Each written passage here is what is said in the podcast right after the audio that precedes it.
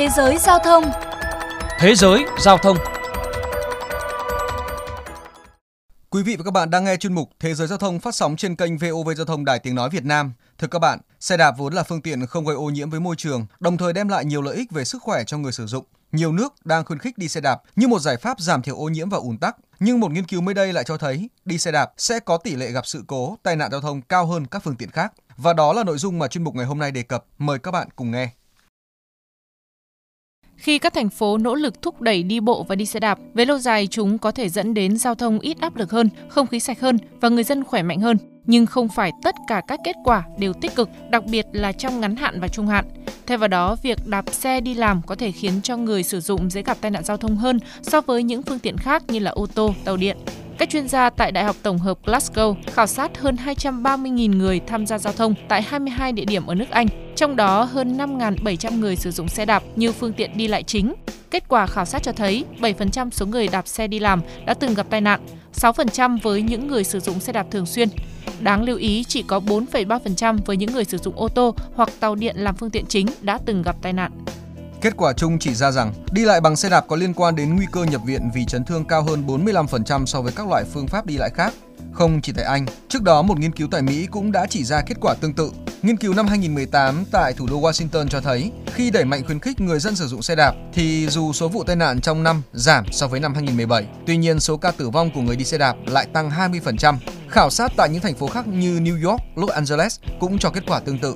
Một vài người dân chia sẻ. Khi còn ở Đan Mạch, tôi có thể đạp xe đi khắp nơi. Nhưng từ khi chuyển tới Mỹ sinh sống, tôi đã bị xe tông hai lần. Hiện tôi không còn đi xe đạp nữa. Nhiều tài xế ô tô đã hét bấm còi liên tục để giành phần đường tôi đang đi. Có người còn cố gắng đẩy tôi ra khỏi phần đường của chính mình. Nguyên nhân của những con số này không quá khó để nhận ra, đó là vì hạ tầng giao thông đô thị chưa thể theo kịp so với sự tăng trưởng về số lượng người đi xe đạp. Nếu như tại Amsterdam, Hà Lan, thủ đô của xe đạp, người đi xe đạp sẽ được sử dụng làn đường riêng, thì tại nhiều đô thị, xe đạp vẫn phải chia sẻ làn đường với các phương tiện khác, cũng như diện tích làn đường cho xe đạp vẫn còn rất hạn chế. Theo nhà báo Misha Ketcher của trang The Conversation, các đô thị ngày nay được thiết kế phù hợp với phương tiện cơ giới hơn là các phương tiện thô sơ như xe đạp. Ông Misha Ketcher chỉ ra rằng, từ sau thập niên 1950, đô thị ở Mỹ mất đi sự thân thiện với người đi bộ và phương tiện thô sơ. Các con đường được thiết kế để phương tiện có thể di chuyển nhanh và ít bị cản trở, trong khi phần đường cho người đi bộ và đi xe đạp ngày càng bị hạn chế. Để rồi đến thời điểm hiện tại, khi xe đạp lại được khuyến khích thì việc xây dựng hạ tầng phục vụ cho phương tiện này chưa được thực hiện một cách triệt để, khiến cho người đi xe đạp phải chịu nhiều thiệt thòi. Quay trở lại với nước Anh, từ năm 2010, thủ đô London bắt đầu khuyến khích xe đạp bằng việc dành một phần đường dành riêng cho xe đạp, đánh dấu bằng màu sơn xanh. Tuy nhiên, mọi việc không diễn ra như tính toán của giới chức. Trong một phóng sự thực hiện vào năm 2018, Jay Foreman, một nhạc sĩ diễn viên chia sẻ.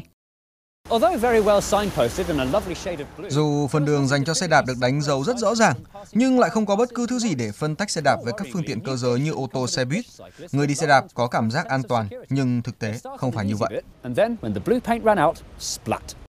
Sự thiếu đầu tư hạ tầng đã khiến cho số vụ tai nạn giao thông liên quan tới xe đạp tăng nhanh chóng, thậm chí có những điểm đen với 5 vụ tai nạn chỉ trong một tuần. Điều này khiến cho thành phố phải quy hoạch lại đường cho xe đạp. Hiện tại London, xe đạp có phần đường riêng biệt, một số nơi hạn chế ô tô, thậm chí cấm ô tô vào các ngày cuối tuần, thay thế một số đèn giao thông tại ngã tư bằng bùng binh để hạn chế va chạm. Việc đạp xe tại đây đã trở nên dễ dàng và an toàn hơn rất nhiều.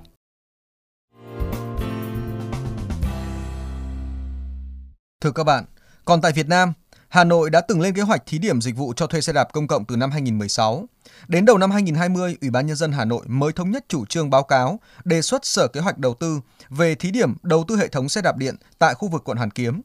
Dự kiến ban đầu sẽ thí điểm từ tháng 6 năm nay, tuy nhiên hiện vẫn chưa triển khai.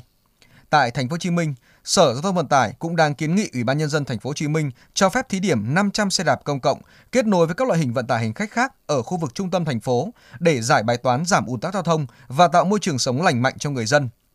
Tuy nhiên, chúng ta cũng cần lưu ý, hiện tại hạ tầng giao thông dành riêng cho xe đạp tại Việt Nam chưa nhiều. Người đi xe đạp vẫn đang phải đi chung phần đường với xe máy, thậm chí là ô tô, xe buýt. Nếu hướng tới việc khuyến khích người dân đi xe đạp, chúng ta cũng cần phát triển hạ tầng tương ứng để đảm bảo an toàn giao thông cho nhóm người sử dụng đi xe đạp mỗi khi ra đường. Đến đây, chuyên mục Thế giới giao thông ngày hôm nay xin được khép lại. Hẹn gặp lại quý vị và các bạn trong những chuyên mục tiếp theo.